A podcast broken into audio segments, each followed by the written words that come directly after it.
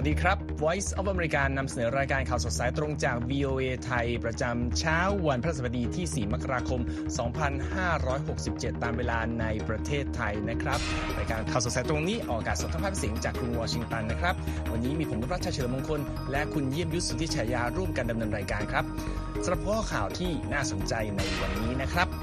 อิสราเอลเดินหน้าถล่มกาซาหลังสังหารสมาชิกอาวุโสฮามาสในเบรุต รัสเซียยูเครนแลกตัวเชลยศึกครั้งใหญ่ที่สุดในรอบเกือบ 2 ปี เหตุระเบิดใกล้สุสานอดีตผู้บัญชาการทหารอิหร่านสังหารประชาชนกว่า 100 คน ความเย็นเยือกแข็งปกคลุมประเทศกลุ่มนอร์ดิก ขณะที่ยุโรปตะวันตกเผชิญน้ำท่วมหนัก เสริมข่าวนี้ครับ แกะรอยรัสเซียเล่นบทเป็นเหยื่อชาติตะวันตกขณะรุกรานยูเครนอย่างไร และคิวบาปลูกฝังการเต้นสไตล์ลาติน ให้เด็กและเยาวชนในประเทศ ติดตามทั้งหมดนี้และอีกหลายประเด็นได้ในข่าวสดสายตรงจากวิเอไทยกรุงวอชิงตันครับ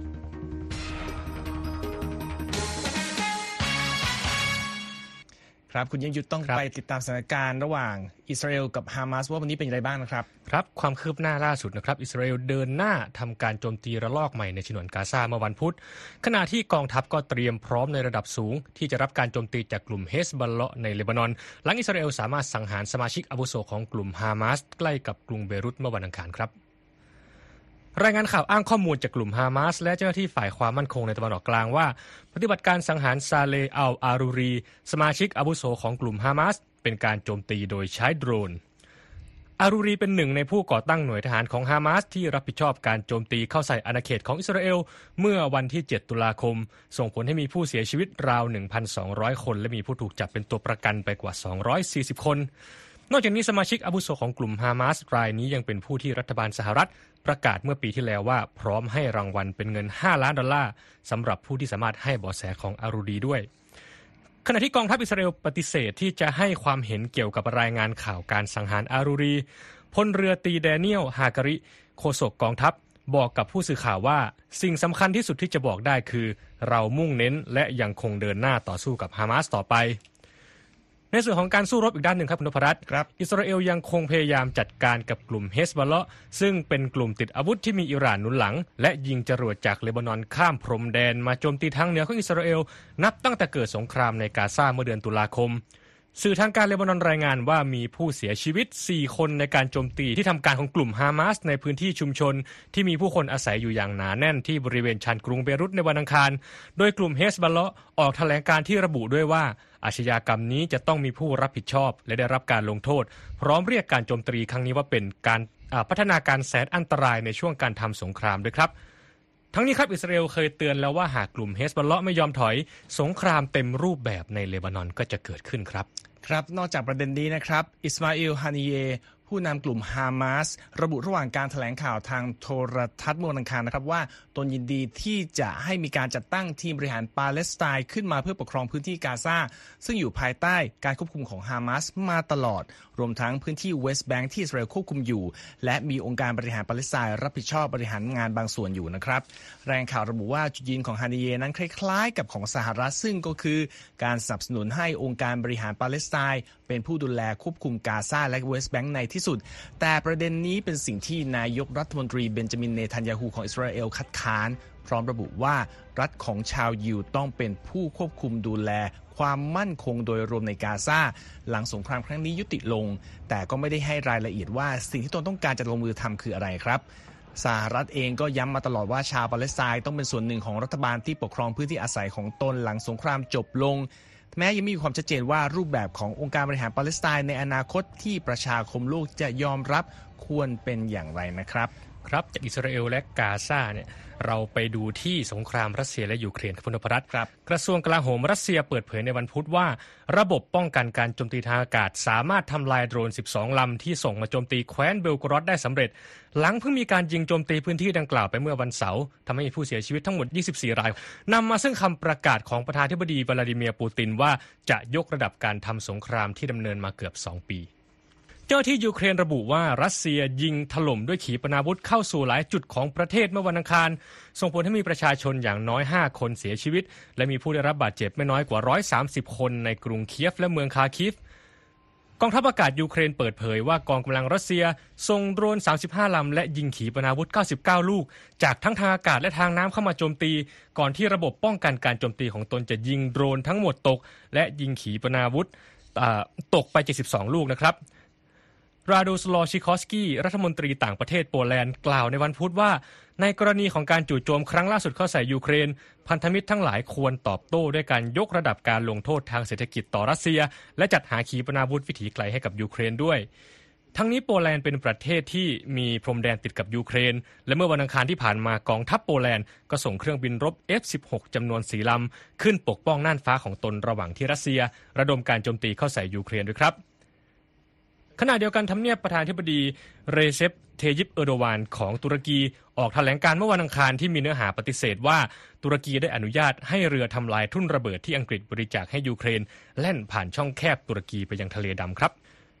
เมื่อเดือนที่แล้วอังกฤษเปิดเผยว่ากองทัพเรือจะโอนถ่าย เรือต่อต้านทุ่นระเบิดสองลำให้กับยูเครน เพื่อช่วยรับมือกับภัยคุกคามจากทุ่นระเบิดของรัสเซีย และเพื่อให้ยูเครนสามารถทำการส่งออกผ่านทะเลดำได้ ทั้งนี้ตุรกีระบุในแถลงการล่าสุดว่า ตั้งแต่เกิดสงครามในยูเครน รัฐบาลได้สั่งปิดช่องแคบตุรกี ไม่ให้เรือรบรัสเซียและเรือรบยูเครนแล่นผ่าน และยังกล่าวด้วยว่าตุรกียึดมั่นต่อปณิธานและจุดยืนตามหลักการของตน ในช่วงการเกิดสงครามนี้อย่างไม่ลดละ ที่จะป้องกันไม่ให้มีการยกระดับของความตึงเครียดในทะเลดำต่อไปครับครับยังอยู่ที่ประเด็นระหว่างรัสเซียกับยูเครนนะครับ โดยในวันพุธทางรัสเซียและยูเครนทำการแลกตัวเฉลยศึก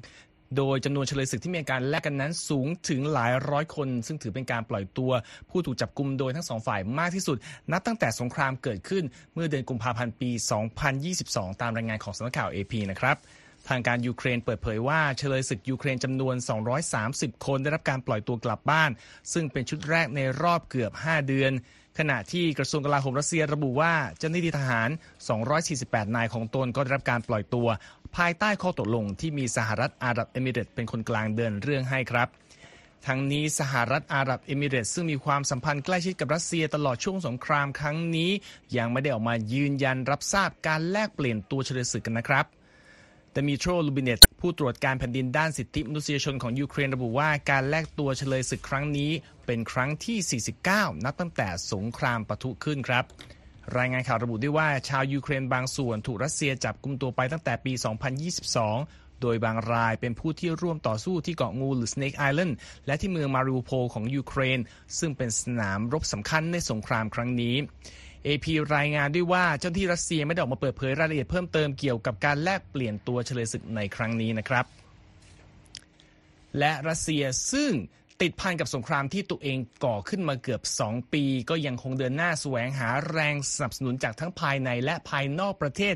ด้วยการกล่าวอ้างว่าตนต่างหากที่เป็นเหยื่อของแผนการจากชาติตะวันตก และวันนี้คุณเยี่ยมยุทธจะนำรายงานของโพลีกราฟของ VOA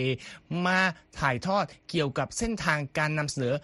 ตากะนี้ของรัสเซียนะครับ ครับคุณนพรัตน์ นับตั้งแต่ที่รัสเซียรุกรานยูเครนเมื่อปี 2022 นะครับก็ถูกโดดเดี่ยวทางทหารและทางการทูตมากขึ้นเรื่อยๆ จนในปี 2023 ที่ผ่านมาครับ เราได้เห็นความพยายามในการโน้มน้าวให้ผู้รับสารทั้งในและนอกประเทศ เชื่อว่ารัสเซียไม่ได้มีบทบาทเป็นผู้รุกรานในสงครามกับยูเครน และรัฐบาลเครมลิน เป็นเหยื่อของแผนการโดยชาติตะวันตกที่มุ่งโจมตีรัสเซีย ด้วยการใช้ยูเครนเป็นเครื่องมือครับ โพลิกราฟเขาก็รวบรวมมาหลายอย่างนะครับในตลอดช่วงปีที่ผ่านมาคุณนพรัตน์เรามาเริ่มกันที่ถ้อยแถลงจากวลาดิเมียร์ปูติน ประธานาธิบดีของรัสเซียนะฮะโดยในปีที่ผ่านมาปูตินใช้พื้นที่สาธารณะ เพื่อสื่อสารว่ารัสเซียเป็นเหยื่อของชาติตะวันตกอยู่บ่อยครั้ง ยกตัวอย่างเช่น การกล่าวว่ายูเครนนั้น แม้ว่าจะเป็นประเทศเอกราชเมื่อปี 1991 แต่แท้ที่จริงแล้วถูกบงการโดยชาติตะวันตกที่คอยฟูมฟักแนวคิดต่อต้านรัสเซีย ทั้งนั้นที่ข้อเท็จจริงก็คือว่ายูเครนเนี่ยได้ต่อต้านการยึดครองจากรัสเซียมายาวนานหลายศตวรรษครับ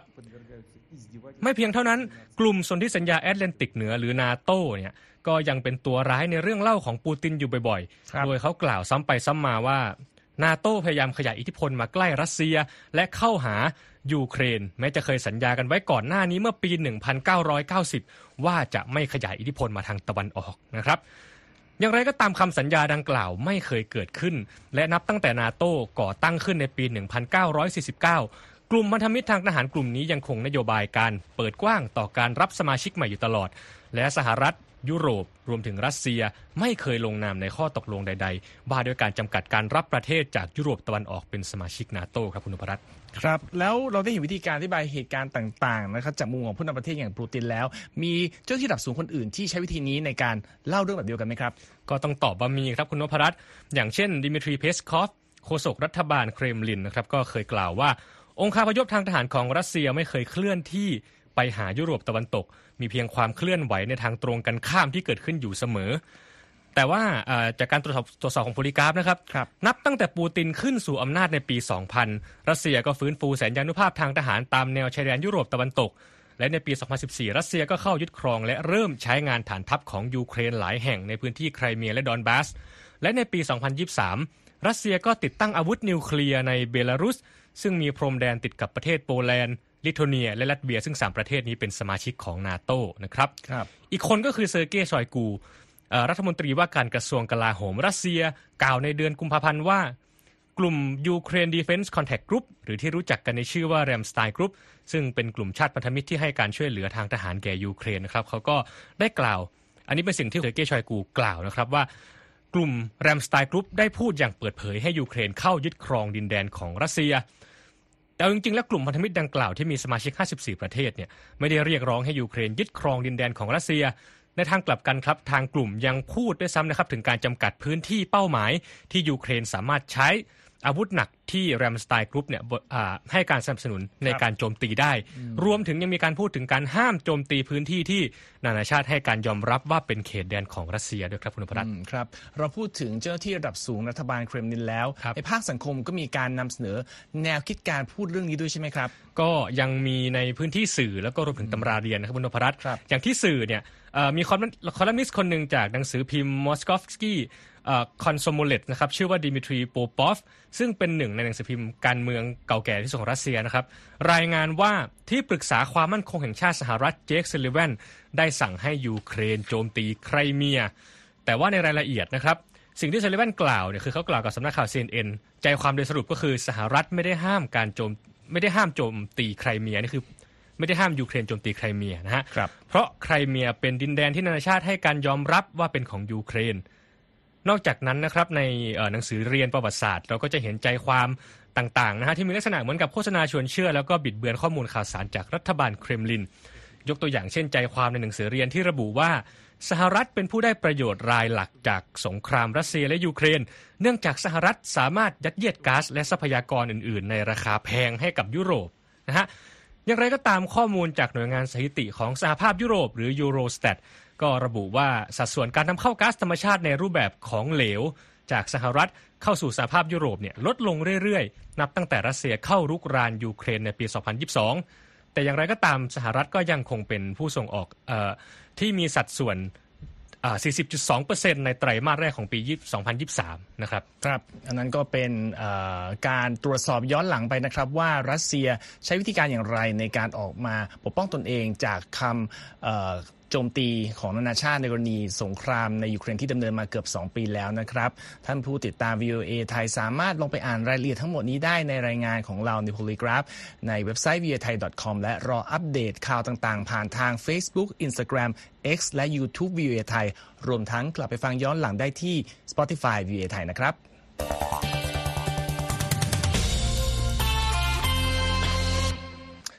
มาติดตามข่าวใหญ่ประเด็นหนึ่งกันนะครับ คุณเยี่ยมยุทธเป็นเรื่องของความไม่สงบในอิหร่านครับ โดยเกิดเหตุระเบิดสองครั้งในระหว่างที่อิหร่านจัดงานรำลึกอดีต ผู้บัญชาการทหารรายหนึ่งที่ถูกสังหารในการโจมตีด้วยโดรนของสหรัฐในปี 2020 โดยเหตุการณ์ดังกล่าวทำให้มีประชาชนเสียชีวิตไม่น้อยกว่า 100 คน และมีผู้รับบาดเจ็บเป็นจำนวนมาก ตามรายงานของรอยเตอร์ ที่อ้างข้อมูลจากเจ้าหน้าที่อิหร่านครับ สถานีโทรทัศน์ทางการอิหร่านรายงานว่าเหตุระเบิดครั้งแรกและครั้งที่สองซึ่งเกิดขึ้นห่างกันราว 20 นาที ในจุดที่อยู่ใกล้กับสุสานของพลตรีกาเซมสุไลมานี ผู้ถูกสังหารใกล้สนามบินที่กรุงแบกแดดระหว่างการโจมตีทางอากาศโดยโดรนของสหรัฐ ซึ่งมีการจัดงานรำลึกครั้งที่ 4 อยู่ครับเอพีระบุว่ายังไม่มีกลุ่มใดออกมาแสดงความรับผิดชอบต่อเหตุการณ์รุนแรงดังกล่าวขณะจะทำรายงานนี้ ประธานาธิบดีอิบราฮิมราซีซี แห่งอิหร่านออกมาประนามเหตุการณ์ที่เกิดขึ้นว่าเป็นอาชญากรรมอันแสนชั่วร้ายและไร้มนุษยธรรมครับ หลังมีรายงานข่าวนี้ออกมาหลายประเทศอาทิรัสเซียและตุรกีก็มาประนามการก่อเหตุรุนแรงในอิหร่านอย่างทั่วหน้า ขณะที่เลขาธิการใหญ่องค์การสหประชาชาติก็เรียกร้องให้มีการนำตัวผู้อยู่เบื้องหลังเหตุการณ์นี้มาลงโทษด้วย บารามเอโนไล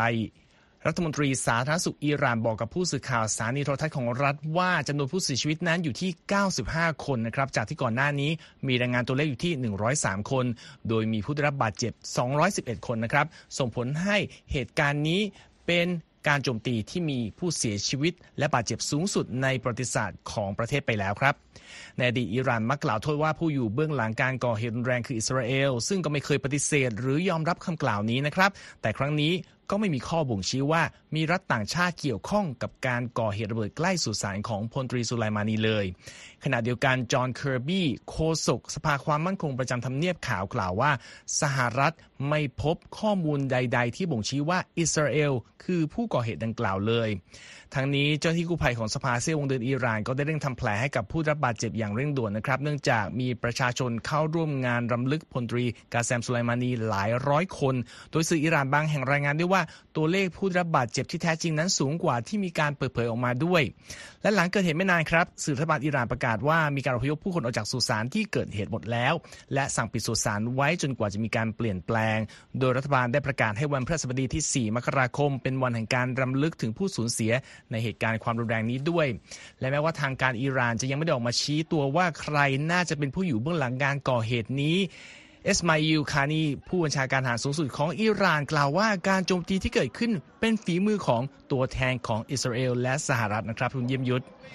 ในเรื่องนี้แมทธิวมิลเลอร์โฆษกกระทรวงการต่างประเทศสหรัฐก็ยืนยันระหว่างการแถลงข่าวประจำวันว่าสหรัฐไม่ได้เกี่ยวข้องกับเหตุการณ์ระเบิดในอิหร่านในวันพุธแต่อย่างใด และไม่มีเหตุผลที่เชื่อว่าอิสราเอลเป็นผู้ลงมือด้วย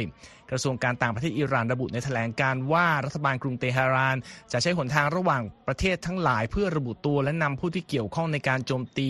รวมทั้งบรรดาผู้สนับสนุนทั้งหลายเข้าสู่กระบวนการยุติธรรม ขณะที่ประธานาธิบดีไรอีซี ได้ยกเลิกแผนการเยือนตุรกีในวันพฤหัสบดีนี้แล้วด้วยครับครับข่าวต่อไปไปดูที่ทวีปยุโรปกันบ้างครับ สภาพอากาศเลวร้ายในยุโรป กำลังส่งผลกระทบให้กับระบบคมนาคมและการเรียนการสอนนะครับ โดยความหนาวเย็นสุดขีดนะครับเกิดขึ้นในประเทศกลุ่มสแกนดิเนเวีย และลมพัดแรงและฝนตกก็ทำให้หลายพื้นที่ในหลายประเทศ จมบาดาลตามการรายงานของสำนักข่าว AP ครับภาคพื้นนอร์ดิกตอนเหนือของยุโรปรายงานอุณหภูมิลดต่ำลงเหลือติดลบ 40 องศาเซลเซียส เป็นวันที่ 2 ในวันพุธ โดยที่เขตแลปแลนด์ของสวีเดน ซึ่งเป็นส่วนที่ติดกับขั้วโลกเหนือนั้น อุณหภูมิลดลงมาอยู่ที่ติดลบ 43.6 องศาเซลเซียส ซึ่งเป็นระดับต่ำที่สุดของเดือนมกราคมที่สวีเดนเคยบันทึกไว้ในรอบ 25 ปีด้วยครับ ตามการรายงานของสื่อที่ที่ของสวีเดน อุณหภูมิที่ต่ำกว่าจุดเยือกแข็งที่มาพร้อมกับหิมะ และลมที่พัดแรงกว่า 60 กิโลเมตรต่อชั่วโมง ส่งผลกระทบต่อระบบขนส่งคมนาคมทั่วทั้งภูมิภาคนี้ และตำรวจในเดนมาร์กต้องออกมาเตือนผู้ขับขี่ยวดยาน ให้หลีกเลี่ยงการออกมาข้างนอกหากไม่จำเป็นครับคุณพรัตน์ครับ พื้นที่ภาคตะวันตกของรัสเซียก็เป็นอีกจุดหนึ่งที่ได้รับผลกระทบจากอากาศเย็นจัดที่พัดมาจากไซบีเรียและขั้วโลกเหนือเช่นกัน โดยอุณหภูมิในกรุงมอสโก และพื้นที่รอบๆ ลดต่ำลงถึงติดลบ 30 องศาเซลเซียส ซึ่งต่ำกว่าค่าเฉลี่ยอุณหภูมิของช่วงต้นเดือนมกราคม ที่มักจะอยู่ที่ประมาณติดลบ 10 องศาเซลเซียส ตามการเปิดเผยของผู้เชี่ยวชาญด้านสภาพอากาศ ส่วนที่อังกฤษก็มีรายงานของผู้สูญเสียนะครับ มีผู้ขับขี่รถยนต์รายหนึ่งจากภาคตะวันตกของประเทศ เสียชีวิตจากการถูกทับโดยต้นไม้ที่โค่นลงมาใส่รถในช่วงบ่ายวันอังคารที่ผ่านมา ทางการยังได้ออกคำประกาศเตือนภัยน้ำท่วมไปยังพื้นที่กว่า 300 จุดในอังกฤษและเวลในวันพุธขณะที่มีประชาชนราว10,000ครัวเรือนที่ประสบปัญหาไฟดับ นอกจากนั้นนะครับยังมีการออกประกาศเตือนภัยน้ำท่วมรุนแรงในเขตนอตแทมตันในภาคกลางของอังกฤษ ซึ่งส่งผลให้ต้องมีการอพยพประชาชนออกจากบ้านเรือนและรถบ้านในพื้นที่เสี่ยงใกล้กับแม่น้ำเนเน่ขณะเดียวกันครับในเมืองไอโฮเวนประเทศเนเธอร์แลนด์ก็มีรายงานว่าชายวัย 75 ปีรายหนึ่งล้มจากจักรยานในช่วงค่ำวันอังคารหลังลมพัดแรงจนเสียการทรงตัว ขณะที่ระดับน้ำที่เพิ่มสูงในภาคใต้ยังทำลายเขื่อนกั้นน้ำบางส่วนในช่วงพุธนะครับ ไปที่เยอรมนีบางพื้นที่ของประเทศก็ประสบปัญหาภาวะน้ำท่วมที่รุนแรงขึ้นเพราะฝนที่ตกหนักเช่นกันครับคุณพรัตน์ครับไปติดตามสถานการณ์อีกเรื่องหนึ่งในญี่ปุ่นนะครับ มีรายงานจากเจ้าหน้าที่ตำรวจว่าในวันพุธมีชาย 3 คนได้รับบาดเจ็บ จากเหตุการณ์ถูกแทงครับ โดยทั้งหมดถูกนำตัวไปรักษาที่โรงพยาบาลแล้ว โดยเจ้าหน้าที่สามารถจับกลุ่มตัวผู้ต้องสงสัยก่อเหตุ ซึ่งเป็นผู้หญิงคนหนึ่งที่ถือมีดอยู่บนรถไฟที่สถานีรถไฟอากิฮาบาระในกรุงโตเกียวครับ โฆษกของกรมตำรวจกรุงโตเกียวรายงานว่าตำรวจได้รับแจ้งเหตุด่วนเหตุร้ายในช่วงสายของวันพุธตามเวลาท้องถิ่นและรับข้อมูลว่าผู้หญิงคนหนึ่งได้ใช้มีดทำร้ายร่างกาย ผู้คนบนรถไฟสายยามาโนเตะซึ่งเป็นขบวนรถไฟที่วิ่งวนรอบกรุงโตเกียว และเป็นสายที่มีปริมาณผู้ใช้งานมากสุดสายหนึ่งของเมืองหลวงนะครับโฆษกกรมตำรวจระบุด้วยว่าผู้หญิงที่ต้องสงสัยว่าก่อเหตุนั้นถูกเจ้าหน้าที่ควบคุมตัวไว้แล้ว ขณะที่ยังไม่มีรายงานความคืบหน้าของอาการของเหยื่อทั้ง 3 คน แต่ว่าสำนักข่าวเคียวโดรายงานว่า ไม่มีเหยื่อคนใดได้รับบาดเจ็บถึงขั้นอาจเสียชีวิตได้ และก่อนหน้านี้สื่อ NHK ก็รายงานว่ามีผู้ถูกทำร้ายโดยการแทงทั้งหมด 4 รายครับ สถานการณ์ยังอยู่ที่ญี่ปุ่นครับคุณนพรัตน์เจ้าหน้าที่กู้ภัยยังเร่งทำงานหนักในวันพุธที่ผ่านมาเพื่อค้นหาผู้รอดชีวิต จากเหตุการณ์แผ่นดินไหวรุนแรงทางภาคตะวันตกของประเทศในวันขึ้นปีใหม่ ในขณะที่ผู้รอดชีวิตยังคงรอคอยความช่วยเหลือท่ามกลางฝน และอุณหภูมิต่ำถึงจุดเยือกแข็งตามการรายงานของรอยเตอร์ครับเหตุแผ่นดินไหวระดับความแรงที่ 7.6 ที่คาบสมุทรโนโตะในวันขึ้นปีใหม่ที่ผ่านมาทำให้บ้านเรือนตามแนวชายฝั่งตะวันตกของญี่ปุ่น พังราบเป็นหน้ากลอง ทั้งยังตัดเส้นทางเข้าออกสำหรับพื้นที่ห่างไกลที่ยังรอความช่วยเหลือต่างๆ อยู่ภาวะฝนตกหนักในมันพุธทำให้เกิดความกลัวด้วยครับว่าอาจมีเหตุดินถล่มตามมา ซึ่งจะยิ่งทำให้ความพยายาม ช่วยชีวิตผู้ที่ยังติดอยู่ภายใต้ซากปรักหักพังต่างๆ เป็นไปอย่างยากลำบากมากขึ้น ในเวลานี้ถนนหลายสายถูกตัดขาด โครงสร้างพื้นฐานหลายแห่งได้รับความเสียหาย และมีพื้นที่ประสบเหตุรุนแรง ที่อยู่ในจุดที่ห่างไกลและยังเข้าถึงลำบาก โดยทั้งหมดนี้ส่งผลกระทบให้กระบวนการค้นหาและกู้ชีพที่มีความยากอยู่แล้ว และยังไม่มีฝ่ายใดสามารถประเมินขอบเขตความเสียหาย และจำนวนผู้เสียชีวิตและบาดเจ็บได้ แม้ว่าเหตุการณ์นี้จะผ่านไปกว่า 2 วันแล้วครับทางการจังหวัดอิชิคาวะยืนยันตัวเลขผู้เสียชีวิตอย่างเป็นทางการณวันพุธที่ 65 ราย ซึ่งเป็นการปรับขึ้นจากตัวเลข 55 รายในช่วงค่ำของวันอังคาร และสถิตินี้ก็ทำให้ภัยพิบัติครั้งล่าสุด เป็นเหตุแผ่นดินไหวที่ทำให้มีผู้เสียชีวิตมากที่สุดนับตั้งแต่ปี 2016 โดยบางเมืองได้รับผลกระทบก็มีรายงานตัวเลขผู้เสียชีวิตด้วยครับทำให้ตัวเลขรวมปรับขึ้นมาเป็น 73 ราย ตามรายงานของสำนักข่าวเคียวโด ทั้งนี้ครับมีรายงานว่าจนถึงตอนนี้ยังเกิดการสั่นสะเทือนแบบเบาๆ ตามมาอีกหลายครั้งในแถบคาบสมุทรโนโตะและรัฐบาลกรุงโตเกียว ก็ได้สั่งเปิดเส้นทางขนส่งทางทะเล เพื่อนำส่งความช่วยเหลือไปยังพื้นที่ประสบภัย ในขณะที่รถบรรทุกขนาดใหญ่บางคัน สามารถหาทางไปถึงพื้นที่ประสบเหตุที่อยู่ห่างไกลได้แล้วครับครับขณะนี้ทศกำลังติดตามรายการข่าวสดสายตรงจาก VA ไทยนะครับยังมีรายงานพิเศษรออยู่ช่วงท้ายครับ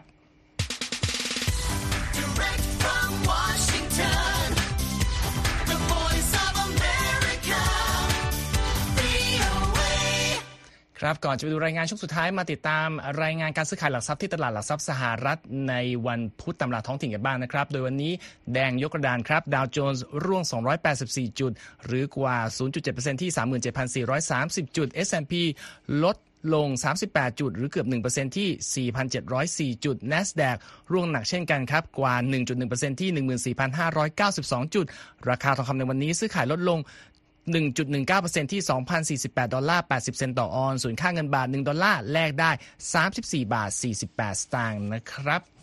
และส่งท้ายวันนี้ครับ คิวบาเป็นประเทศที่มีชื่อเสียงด้านการเต้นลาตินนะครับ ไม่ว่าจะเป็นการเต้นจังหวะแมมโบรุมบ้าหรือว่าซาลซาแต่ว่ากระแสการเต้นรูปแบบใหม่ๆ นี้ทำให้มีความนิยมมากขึ้น การเต้นรำแบบดั้งเดิมจึงหายไปดังนั้นผู้ปกครองในคิวบาจึงส่งบุตรหลานของตน ไปเรียนรู้การเต้นระบบคิวบาเพื่อจะรักษาวัฒนธรรมแบบดั้งเดิมไว้นะครับ และคุณธัญพรสุนทรวงศ์มีรายละเอียดเรื่องนี้จาก AP มาเสนอส่งท้ายครับทรอปิคาน่าสถานบันเทิงที่มีชื่อเสียงของคิวบา เป็นหนึ่งในสถานที่ในยุคก่อนปฏิวัติของกรุงฮาวาน่าที่ยังคงหลงเหลืออยู่ และยังคงดึงดูดนักท่องเที่ยวจากทั่วทุกมุมโลก โดยได้สร้างมาตรฐานสำหรับการแสดงในรูปแบบที่เหมือนเหมือนกัน ด้วยการใช้นักแสดงที่มีหน้าตาสวยงาม แต่งตัวด้วยชุดที่ประดับด้วยขนนกและปักเลื่อม เพื่อเป็นการส่งเสริมดนตรีและสุนทรียภาพสไตล์ละตินค่ะ แต่ถึงแม้ว่าสถานบันเทิงแห่งนี้จะเป็นจุดหมายปลายทางยอดนิยมสำหรับบรรดานักท่องเที่ยว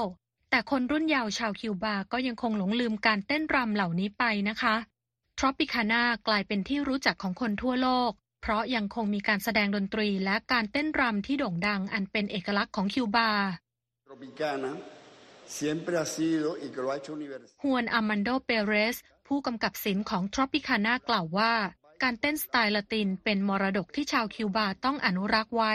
และว่าทุกๆ คืนบรรดานักแสดงต่างแสดงกันอย่างสุดความสามารถ เพื่อปกป้องวัฒนธรรมของคิวบาเอาไว้ค่ะ แต่การที่มีอินเทอร์เน็ตใช้กันอย่างแพร่หลายในปัจจุบันทำให้ผู้คนทั่วประเทศหันไปฟังและเต้นรำในแนวเพลงอื่น ๆ ที่มาแทนที่การเต้นรำแบบดั้งเดิมอย่างแมมโบและรุมบ้าค่ะ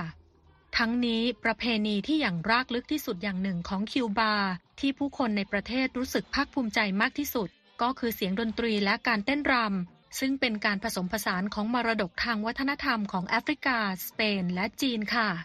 โรงเรียนสอนเต้นรำโปรเจกโตเอสปาโฮหรือ Mirror Project ก่อตั้งขึ้นเมื่อ 3 ปีที่แล้วที่ใจกลางเมืองหลวงของคิวบา ปัจจุบันทางโรงเรียนได้มาเปิดสอนการแสดงเต้นรำคิวบาบนเวที ให้แก่เด็กผู้หญิงที่มีอายุตั้งแต่ 4 ขวบขึ้นไปสัปดาห์ละ 3 ครั้ง ที่เขตชานกรุงฮาวาน่า โดยจะสอนเต้นฟลาเมงโกควบคู่ไปกับการเต้นรำคิวบาแบบดั้งเดิม และถึงแม้ว่าโรงเรียนนี้จะเปิดสอนทั้งเด็กหญิงและเด็กชาย แต่นักเรียน 30 คนในฤดูกาลนี้เป็นเด็กผู้หญิงทั้งหมดค่ะ เทศบาลเมืองสนับสนุนโครงการนี้โดยจัดให้มีพื้นที่ฝึกซ้อม และบรรดาผู้ปกครองก็พาบุตรหลานมาเรียน เพื่อส่งเสริมให้พวกเขาได้เรียนรู้วัฒนธรรมของคิวบา โดยจ่ายค่าเล่าเรียนเดือนละ 700 เปโซคิวบา หรือราว 29 ดอลลาร์ ไม่รวมอุปกรณ์การฝึกซ้อมและเครื่องแต่งกาย ซึ่งถือว่าเป็นเงินจำนวนมากสำหรับครอบครัวที่ยากจนค่ะ ในภาวะวิกฤตเศรษฐกิจในปัจจุบัน แม้ชาวคิวบาจำนวนมากมีรายได้ไม่พอเลี้ยงปากเลี้ยงท้อง แต่พ่อแม่ยังคงเชื่อว่าเงินที่เสียไปในการเรียนเต้นรำนั้นคุ้มค่า เพราะการร้องเพลงและเต้นรำเป็นส่วนหนึ่งของเอกลักษณ์ประจำชาติของตนค่ะแคลิสโนอาครูสอนเต้นรำคนหนึ่งกล่าวว่า การเต้นรำซึ่งเป็นเอกลักษณ์อย่างหนึ่งของชาวคิวบานั้น ควรอยู่คู่กับชาวคิวบาตลอดไปโนอาและมิเกลแองโจเอเรราเฟอร์นันเดสครูสอนเต้นรำอีกคนหนึ่ง พานักเรียนมาแสดงที่สถานบันเทิงทรอปิคาน่า แม้จะทราบว่าลูกศิษย์หลาย ๆ คนของตนคงจะไม่ได้กลายเป็นนักเต้นมืออาชีพ แต่พวกเขาก็มั่นใจว่าช่วงเวลาที่ใช้ไปในการฝึกสอนนักเรียนเหล่านี้ จะมีส่วนช่วยในการรักษามรดกทางวัฒนธรรมของชาวคิวบาเอาไว้ยูเลียสโลโยล่าคุณแม่ของนักเรียนเต้นรำคนหนึ่งกล่าวว่า ชาวคิวบามีชีวิตอยู่คู่กับการเต้นรำฉะนั้นการร้องไห้หรือนั่งนั่งนอนนอนอยู่ในบ้านก็คงจะไม่เกิดประโยชน์อะไรนะคะ สู้เปิดเพลงแล้วเต้นรำ ซึ่งเป็นสิ่งที่ทำให้เรามีความสุข และเป็นเอกลักษณ์ของชาวคิวบาจะดีกว่าค่ะ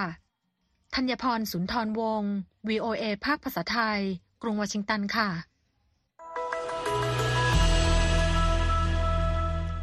ขอบคุณครับ คุณธัญพร และทั้งหมดนี้คือข่าวสดสายตรงจาก VOA ไทย กรุงวอชิงตันครับ ผมนพรัชชัยเฉลิมมงคล และคุณเยี่ยมยุทธสุทธิฉายาต้องลาไปก่อนครับ สวัสดีครับ สวัสดีครับ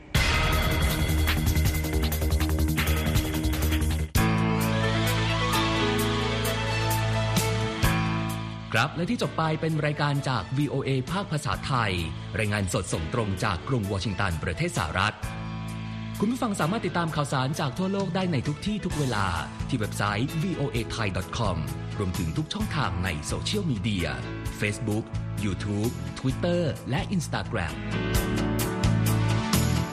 เริ่มต้นวันด้วยการอัปเดตข่าวสารจากทั่วโลก ผ่านรายการข่าวสดสายตรงจาก VOA ภาคภาษาไทย และสุดสัปดาห์กับ VOA ทั้งยังเรียนรู้เรื่องราวทางวัฒนธรรม และไลฟ์สไตล์ผ่านรายการภาษาอังกฤษแบบอเมริกันของเรา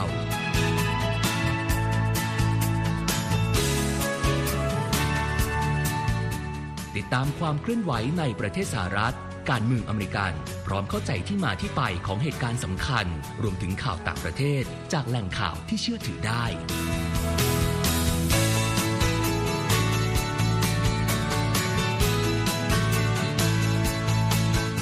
นอกจากนี้ VOA ยังมีบทสัมภาษณ์และคอนเทนต์แบบ Exclusive จากบุคคลที่น่าสนใจหลากหลายวงการ และยังมีเรื่องราวของคนไทยในประเทศสหรัฐอีกด้วย